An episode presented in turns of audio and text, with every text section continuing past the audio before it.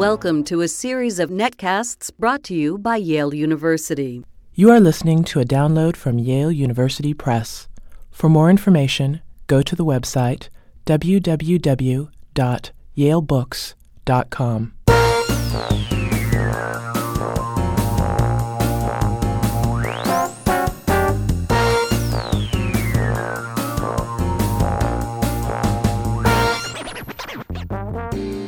Hello and welcome to episode 17 of the Yale Press Podcast, the monthly podcast from Yale University Press. My name is Chris Gondek, and you'd think I'd remember that July sunshine plus black leather seats in a car equal tremendous heat. Somehow I forget this. In this episode, I speak with Marwan Muasher about the contribution of moderate Arab states to the Middle East peace process. Western perceptions of the Arab world unfortunately tend to focus on uh, its extremists uh, in the region. Uh, but uh, my book attempts to show that Arab moderates do exist, and they have, at least with regards to the peace process, put forward every single major initiative to settle the Arab-Israeli peace conflict in this decade. Uh, the Arab Peace Initiative in 2002 and the uh, uh, Middle East Roadmap in 2003. And Rob Riemen about the importance of spiritual development to the health of the body politic. There is a torch uh, on the cover of my book, and it's the torch of the Statue of Liberty in uh, in New York. And um, in my introduction to my book, I you know I, I, I suggest or I present an argument that the Statue of Liberty in New York, which is so much a symbol of uh, America, is the spiritual daughter of the Dutch philosopher Spinoza. And Spinoza was a man who discovered that you cannot have uh, democ- no, that we should have a democracy, but you, that you cannot have a democracy without political freedom, but that you also cannot have political freedom without spiritual freedom. Stay tuned.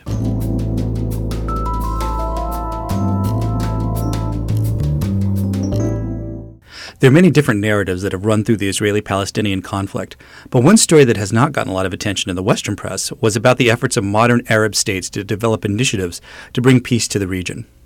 In his new memoir, The Arab Center The Promise of Moderation, Marwan Muasher looks back at this period in which he was a significant contributor and reviews the successes, failures, and personalities of this effort. Marwan Muasher served as Jordan's first ambassador to Israel and was also ambassador to the United States, spokesperson at peace talks in Madrid and Washington, Minister of Foreign Affairs, and Deputy Prime Minister in charge of reform. Marwan Muasher, thanks for taking time to talk to Yale University Press today. I want to start this discussion about your book, The Arab Center The Promise of Moderation, talking about one of the primary figures in the book, the late King Hussein of Jordan. How important was the king to the peace process? The king was very important to the peace process because he really used his stature uh, to advance uh, uh, a model of cooperation and coexistence among all countries of the region. He worked tirelessly on stage and backstage throughout to translate this vision of peace to reality. And he held uh, key, uh, the key to many deadlocked moments uh, and uh, was able to help, in particular, support the Palestinians in their own negotiations with Israel. Uh, he used his, as I said, stature being on the throne for more than 40 years to try to change the goalposts and try to change the reality in the Middle East and push for uh, a model of peace. There is no question that the peace process has suffered uh, after his death. We have not had someone of his stature uh, to carry the torch. How well do Western publics understand the diplomatic efforts of Arab countries in the peace process, particularly during this part that you wrote about in your book? Western perceptions of the Arab world, unfortunately, tend to focus on uh, its extremists uh, in the region.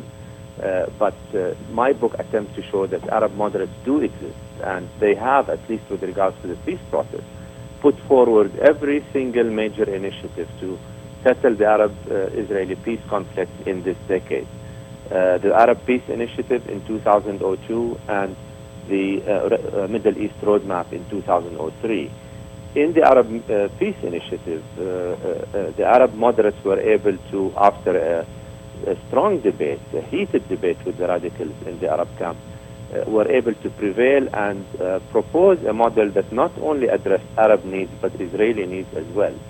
And in return for uh, a two-state solution and Israel returning the occupied Arab land to the Palestinians, uh, Syrians, and Lebanese, the Arabs would uh, propose a collective peace treaty with Israel and collective security guarantees for all states of the region, including Israel, thereby, uh, uh, thereby affecting a peace treaty not just between Israel and the Palestinians or the Syrians or the Lebanese, but a peace treaty between Israel and the whole, uh, uh the whole of the Arab world, and uh, uh, come to an end of conflict and no more claims once a two-state solution is effected one of the things that once the roadmap was out that might have held up some of the development is that there was a sense that, especially early on in the Bush administration, they were much less engaged in the peace process than the Clinton administration.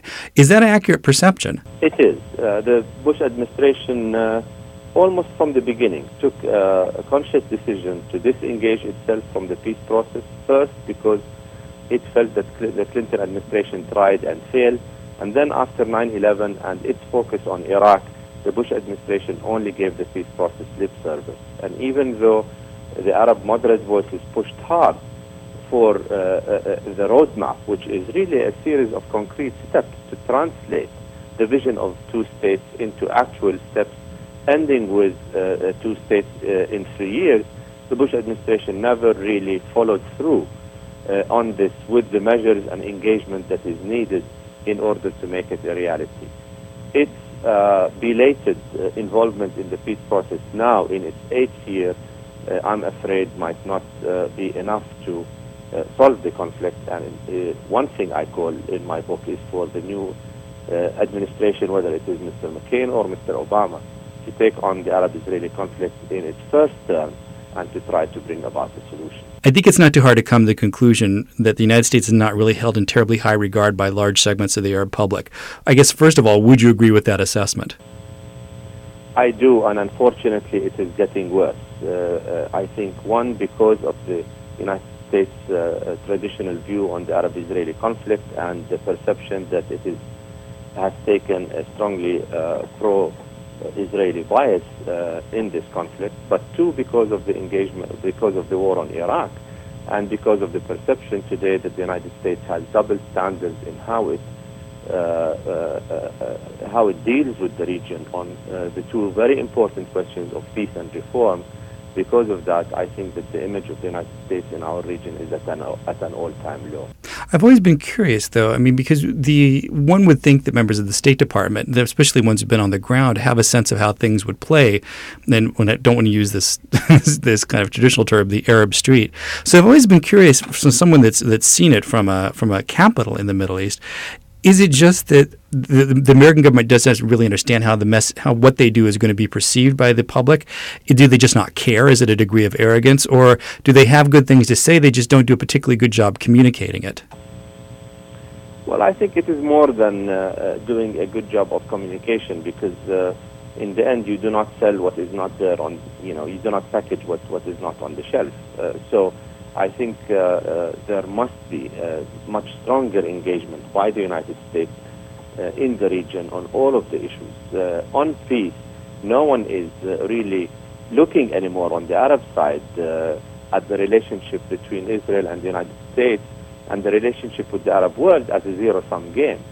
Uh, the fact today is that a two-state solution is not just in the interest of the Arab world, it is also in the interest of Israel which today faces a huge demographic problem and faces a situation where the number of Arabs living either inside Israel or under occupation will outnumber the number of Jews in few years. So unless we all work for a two-state solution, we are going to have to deal with a radicalized population frustrated because of the occupation and uh, very difficult to deal with. Uh, on the issue of reform also, I think that the Bush administration has uh, not served this issue of reform well because while they have called for it at first, uh, they stopped doing that once the results were not to its liking and therefore is being perceived by people in the region as having double standards you know, this conflict has gone on for so long, and it seems to, on paper that it makes sense that some kind of resolution should come forward, and yet it never does. To what degree does a lack of resolution in this Israeli Palestinian issue really suit the purposes of some of the main players in the region? Could you talk a little bit about the pressures that are keeping these two, these two sides apart? Well, no one really is served in the region, uh, if they ever were, by the continuation of the Arab Israeli conflict. Today we are facing uh, an increasingly radicalized region because of the continuation of the conflict because of the emergence of such radical groups as Al Qaeda, uh, no one is really uh, uh, going to be served by the continuation of the conflict. And what I call for is uh, for the international community to help bring about a settlement which has already, in my view, be, being negotiated between uh, the two parties, the Israelis and the Palestinians. Today we uh, both know what the framework for a solution looks like, thanks to the efforts of parties themselves. What we are in need of is the political will to bring about such a solution, which I think the United States can certainly help in. But Arab moderates can also help themselves by not being a one-issue center, by not just being focused on the peace process. And having not solved it, uh, not for the lack of trying, they are accused by the Arab public of, you know, uh, not showing anything for their efforts. Arab moderates needs to extend their moderation to other areas of concern to Arab society, such as political reform, good governance, economic well-being, cultural diversity, and only when they do that can they hope to remain credible in Arab eyes. And my book talks about the reform efforts in the Arab world, reform efforts in Jordan in particular also, and what needs to be done if the Arab Center is to be viewed not as an apologist for the West, but as a true uh, defender of Arab rights. Jordan has always had a reputation of the West of being a partner to work with in the peace process and a fairly moderate voice during most of these discussions. Uh, how has that been able to work out, particularly with? I, I, know reading from the Western media, one of the big issues that, that we read, and you kind of alluded to one of the answers, is that if you allow a full democracy and all voices in an Arab region to participate in the political process, that there's concern that some of the more radical elements of the pol- uh, the polit- of the populace will end up sweeping into power. And you know, it's it's easy to, thump, to, it's easy to stereotype it and say that you know f- you get a fundamentalist Islamic party that will roll in. But I know that that has often been a concern in Western capitals. How do you envision, or can you give us an example in which those voices of Islam are able to work within a moderate political framework?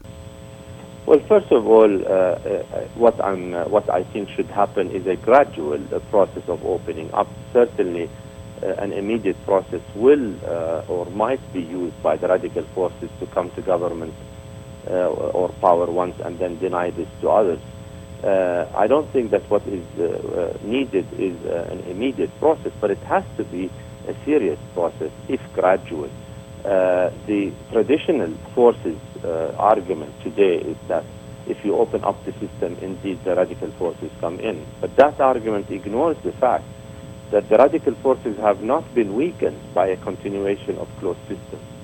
Uh, who have uh, uh, even heard of such groups as Al Qaeda or, or Hamas or or uh, Hezbollah uh, 25 years ago? The simple fact was they did not exist then.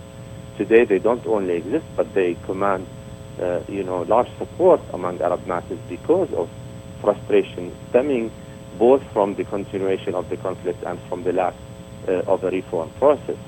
And so the counter argument, the reformist argument, is that if you don't open up the system, the radical forces come in. To do that, uh, one must uh, work uh, towards a formula where all moderate forces, whether they are secular or Islamic, must commit themselves to two principles. The principle of peaceful means, meaning that uh, no one can carry arms and, and advocate uh, political views while carrying arms at the same place, and a commitment to political and cultural diversity at all times, meaning that no one can come to uh, power and then deny uh, that right for others. Uh, this is uh, the process that might take 40 or 50 years, but it's a process that must be started so that we do not have only two alternatives in the region, a ruling elite with no system of checks and balances and a radical ideology which might threaten the political and cultural diversity of society.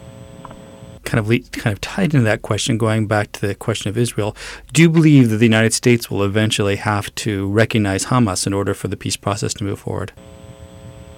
I believe that uh, we can no longer talk about uh, today a separate peace between Israel and uh, the Palestinians or any other party for that matter. Because in such a peace, uh, radical groups such as Hamas do play a major role and might not give Israel the security that it feels it needs for such a solution. The power of the Arab Peace Initiative is that it promised Israel a peace not between itself and the Palestinians only, but between Israel and the whole Arab world, in which groups such as Hamas will have a very, very minor role. This is the power of the initiative, and this is why, in my view, it remains a most viable framework for a solution to the conflict that will involve the whole region and not just parts of it. So, what's the next step? Well, on peace, I think the next step is for the incoming administration to take on the Arab-Israeli conflict in its first term, to use the number of frameworks that have already been negotiated among the parties, whether it is the uh, Clinton parameters, the Taba talks that followed them, the Arab Peace Initiative, the Geneva documents. We today have in our hands a number of documents that have already been negotiated among the parties, and it is not difficult for the international community led by the United States to forge out of the framework for an agreement uh, to be implemented quickly so that we do not give uh, opponents of peace enough time to derail the process such as they have done repeatedly and effectively on both sides in the past. And on reform, I think that Arab moderates have the principal responsibility of starting a serious and gradual reform process, but a process that is homegrown and one that can be supported by the international community. Nothing can support Arab moderates more than uh, uh, uh, you know an end to the Arab-Israeli conflict, so that they have something to show for their efforts, but then they have to pick up the responsibility in pushing for a reform process in in our own country. The Arab Center, The Promise of Moderation, is on sale now at booksellers everywhere. To hear an extended interview with Marwan Muasher, go to www.yalebooks.com slash podcasts.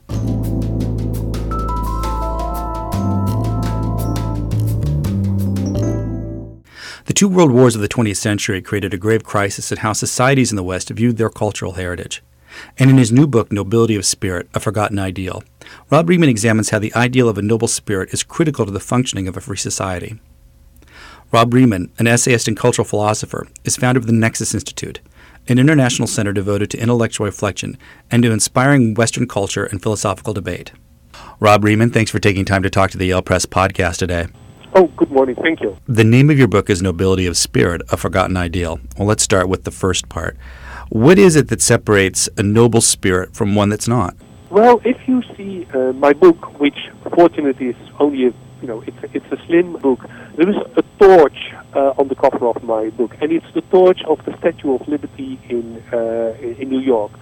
And um, in my introduction to my book, I you know I, I, I suggest or I present an argument that the Statue of Liberty in New York, which is so much a symbol of uh, America, is the spiritual daughter of the Dutch philosopher Spinoza.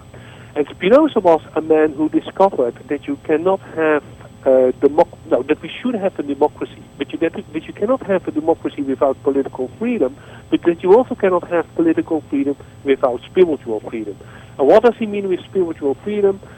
He realizes that uh, uh, people can only be free if they are free from stupidity, if they are free from superstitions, if they are free from uh, fear, if they are free from, you know, greed and that kind of uh, uh, desires. So he moves on. You are only free if you are capable to live in truth. If you uh, are capable, you know, to acquire a certain wisdom without being able to live in truth and without, you know, uh, uh, uh, having some wisdom, you cannot be a free person. Now, all these words, you can wrap it up in, his, in what he said. It's all about nobility of spirit. Nobility of spirit is a synonym from, uh, for human dignity. And uh, uh, to live a life in dignity. Um, uh, these are the things you, uh, uh, you have to acquire. Now, he also realizes that this is not simple. A very famous phrase of him is, all things, all things excellent are as difficult as they are rare. But nevertheless, you know, th- that's the thing to do. And if, and again, you know, to, to, to go backward, without nobility of spirit, no spiritual freedom. Without spiritual freedom, no uh, uh, political freedom. Without political freedom, no democracy. And without no and without democracy, well, as a European, we still know vividly what happened, you know, 60, 70 years ago on our continent when Americans had to come and, and to liberate us.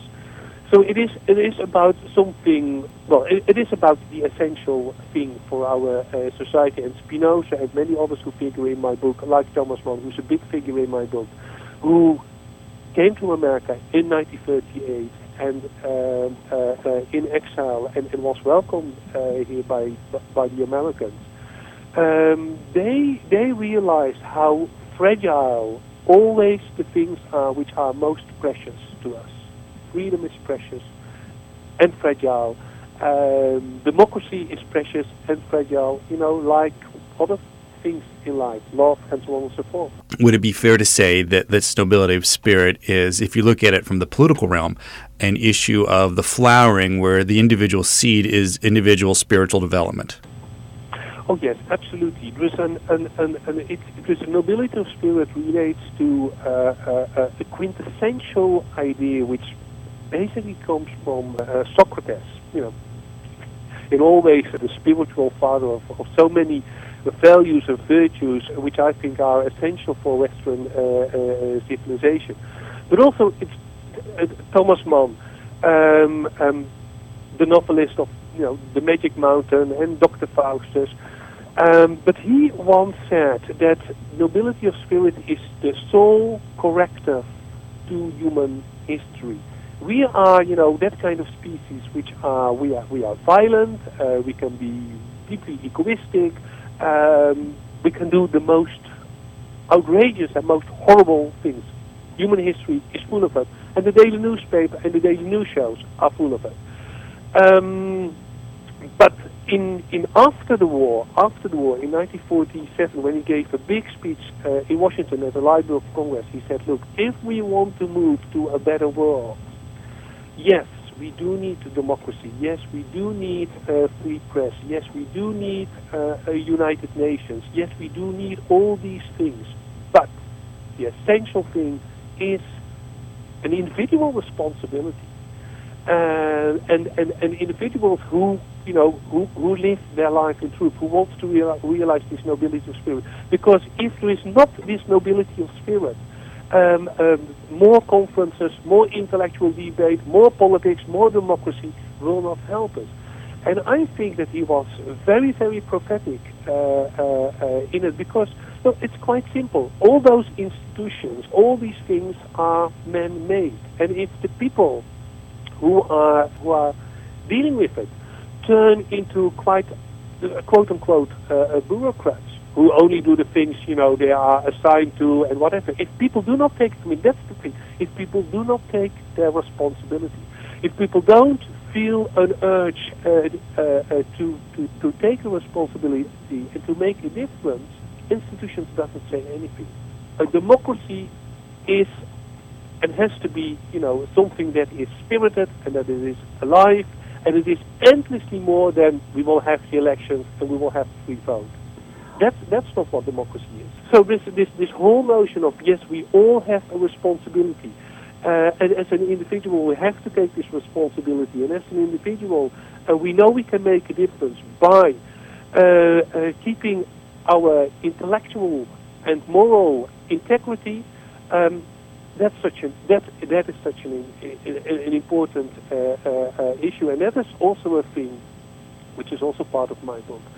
Uh, uh, what education should be for, and if so, if if we if we start uh, using education as only a, kind of utility, which is useful for us, you know, to make more money or to be, you know, a great banker or something like that, we we misunderstood what Socrates already knew, and that is that education essentially should be that kind of training um, uh, to make us capable, you know, to be an, to be an embodiment of the highest values and to, to give us a kind of training in, in the most important virtues we need to live in truth, to make a distinction between good and evil, to, to understand what is really important and what is less important.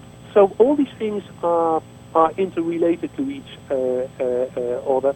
And, and, and one of the things I hope to make clear is that what others might see from the outside as a kind of philosophical book or, or whatever has profound and deep uh, political consequences. You cannot connect these things. It is impossible this is true. But one of the questions that would come up for me, and use the word essential in, in two separate uh, answers, is that for a lot of people, what they might consider essential or the core of their being can often turn into an absolutism that how they see the world is in fact how they believe the world should be. But your book isn't saying that. And so I wonder if you could talk about this relationship between the, the individual essence, which I'm getting is kind of the nobility of spirit, and where it might begin to shift over into an absolutism, which, as you point out your book, can be very damaging for the body politic. Yes. Well, that's a very good question, and thank you for uh, uh, this, Chris because listen, um, um, part of look nobility of spirit. Um, it, it, it is an idea, and it's it is uh, quintessentially uh, an idea which is part of uh, um, what I call a European humanist uh, uh, tradition. But there is not much difference, uh, or you know, they are like twin brothers. The, the the ideal of the American dream, as it was realized and dreamt by the founding fathers of America, and this idea of European humanism. They, they really, you know, fit, uh, uh, fit together. Now, what, what, what both uh, uh, uh, the philosophers and, and, and the thinkers which are part of the tradition of European humanism and, and, and speak about nobility of spirit and the American founding fathers understood all too well is that is that, that it is essential part of our uh, uh, uh, human being that we should realize that we can never, ever possess the absolute. And everybody who makes a claim that they possess uh, what is absolute uh, is both a liar and literally a fundamentalist. And listen, and, and, and they are the most dangerous uh, uh, people they are. And again, the European experience, we have had it with totalitarianism, with fascism, with uh, Stalinism, and, and, and political ideolo- ideologies uh, related to it. So part of this this this, this spirit of, of, of, of the nobility of spirit is like Socrates. You constantly have to question yourself. You also have to realize that the questions you ask yourself are much more important than the answers, and that the answers are always, you know, only there temporarily, you know, to move on. That it is part of being wise that you cannot possess any absolute.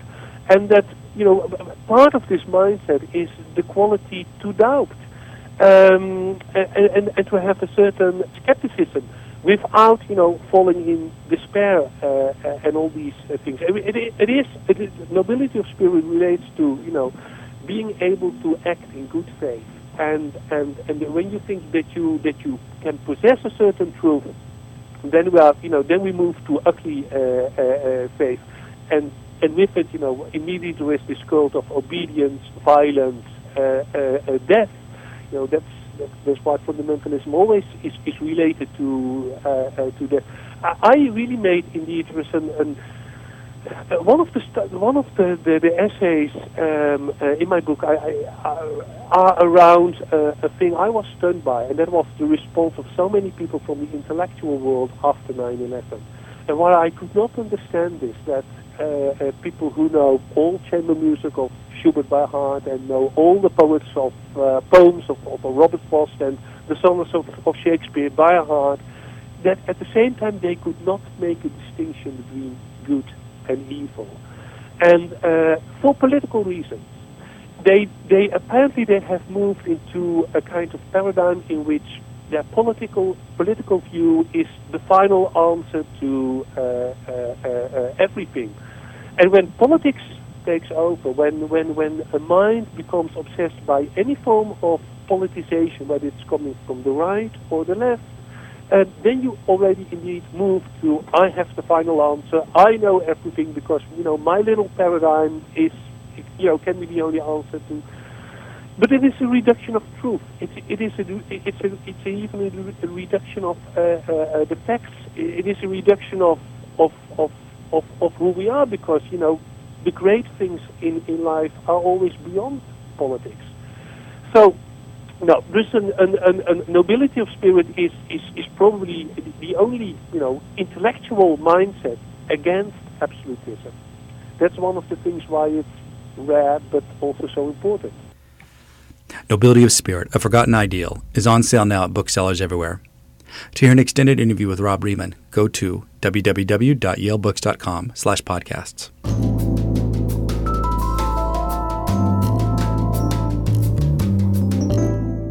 You know, the All-Star break in Major League Baseball is quickly approaching. And just like you, I'm asking myself, what will I do those days when there isn't a full slate of games to listen to or to watch? Fortunately, I have the answer. The Yale Press Book Sale. Just hop on over to www.yalebooks.com, click on the half off sale banner on the left side of the webpage, and the treasures of New Haven can be yours for a song. For more information about the show or to subscribe to the feed, go to any podcast aggregator such as iTunes, Zune, Odeo, or any number of sites. Or go to the Yale Press website, www.yalebooks.com slash podcast, and look for the subscription button on the podcast page. You'll also find the show notes on the Yale Press log. My name is Chris Gondak, and if you have comments or questions about the show, feel free to drop me a line at yup.email.news at yale.edu. And that's it for this episode of the Yale Press Podcast. Dan Lee is the executive producer, and my name is Chris Gondak. I'm the producer and host of the show. Thanks for listening, and I'll see you next month. Thanks for listening to this episode of the Yale Press Podcast. The Yale Press Podcast is a production of Heron and Crane. For more information about the show, go to www.yalebooks.com or www.heronandcrane.com. Copyright 2008. Yale University Press. All rights reserved.